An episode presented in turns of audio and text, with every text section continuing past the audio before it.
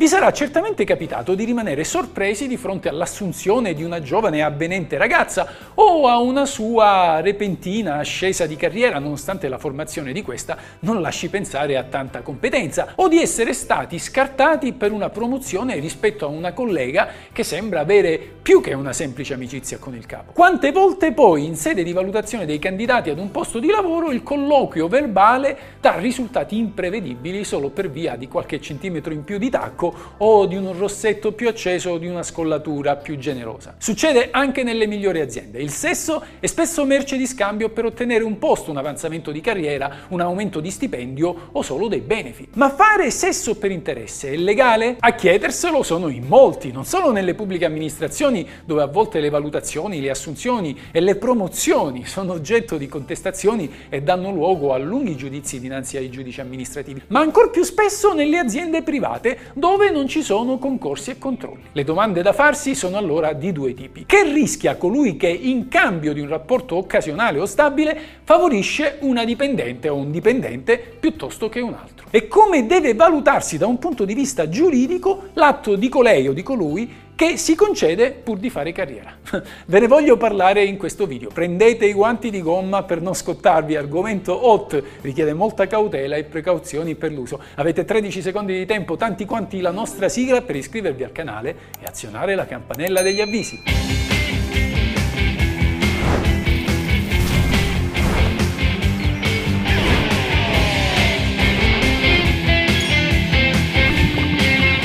Questa è la legge!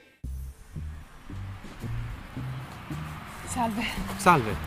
Curriculum, guardi.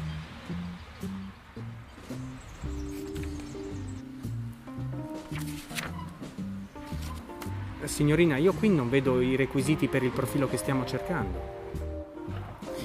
Forse le interessa più questo tipo di profilo? Mm? Mm? Potremmo parlarne, magari ad una cena. Beh, a me interesserebbe qualcosa di più che una cena.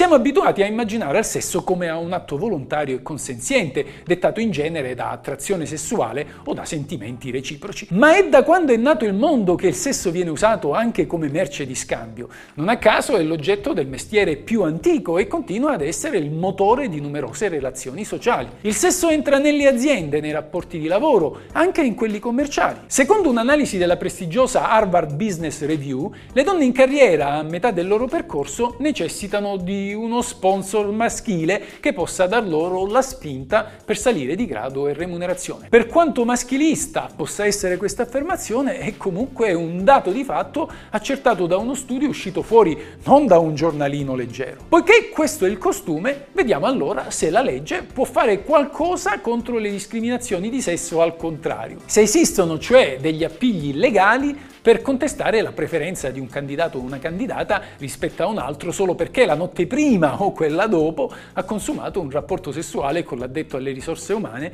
o col direttore amministrativo di un'azienda. A riguardo posso sin d'ora anticiparvi che le risposte potrebbero essere sorprendenti.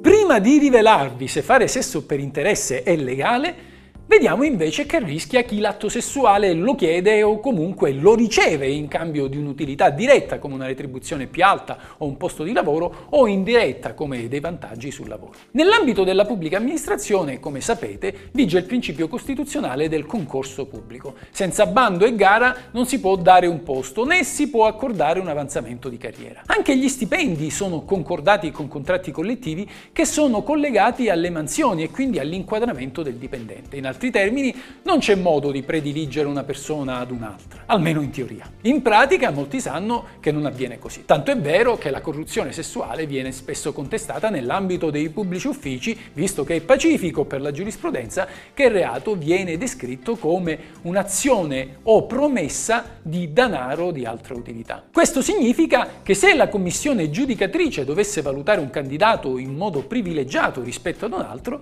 ci sarebbe la possibilità, oltre a ricorso contro i criteri di aggiudicazione dei posti, di procedere a una denuncia. C'è comunque da dire che essendo l'atto sessuale consumato di norma in segreto, la raccolta delle prove è quanto mai impossibile e salvo che il rapporto diventi pubblico, cosa che ci si guarda sempre dall'esternare, la segretezza è quasi sempre preservata. Bisognerebbe allora contestare il metro di giudizio dei candidati, lasciando da parte tutte le possibili motivazioni che hanno dato luogo alla discriminazione. Anche in questo sappiamo che c'è poco da stare tranquilli. I giudizi al TAR sono spesso lunghissimi e costosi. Peraltro le cose sono cambiate anche di recente con la riforma dell'abuso d'ufficio. Oggi il reato scatta solo quando i criteri di selezione dei concorsi sono definiti in modo specifico dalla legge. Sicché se la Commissione ha un margine di valutazione e può scegliere che peso dare ai titoli e alle prove, la spintarella non può più essere considerata un reato. Nelle aziende private invece, salvo il caso di responsabilità dell'amministratore per danni arrecati alla società, non esistono codici etici che impediscano ai dipendenti di avere rapporti sessuali con i superiori gerarchici e nulla vieta che un datore di lavoro possa preferire una dipendente giovane rispetto a un maschietto più promettente dal punto di vista professionale. Le assunzioni avvengono a chiamata diretta e gli avanzamenti di carriera in base ai rapporti fiduciari in cui la legge non può intervenire non avendo possibilità di sindacare la gestione che l'imprenditore imprime alla propria azienda. E se il rapporto fiduciario si crea a letto, nessuno può dire nulla. Di fatto, tale agire, per quanto eticamente scorretto, non può essere perseguito civilmente o penalmente.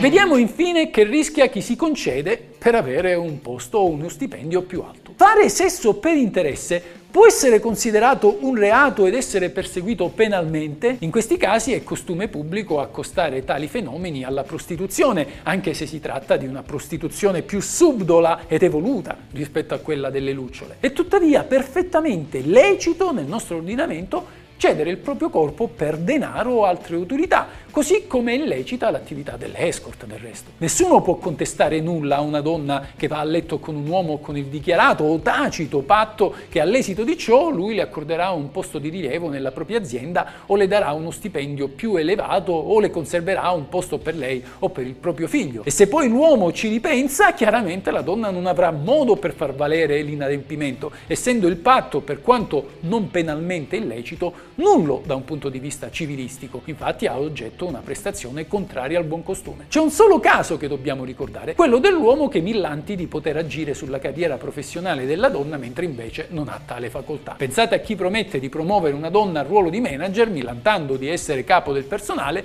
mentre invece è un semplice portapacchi. In tal caso si configura la sostituzione di persona e scatta il reato di violenza sessuale. La donna da approfittatrice diventa approfittata e quindi vittima. Ma questa è la legge.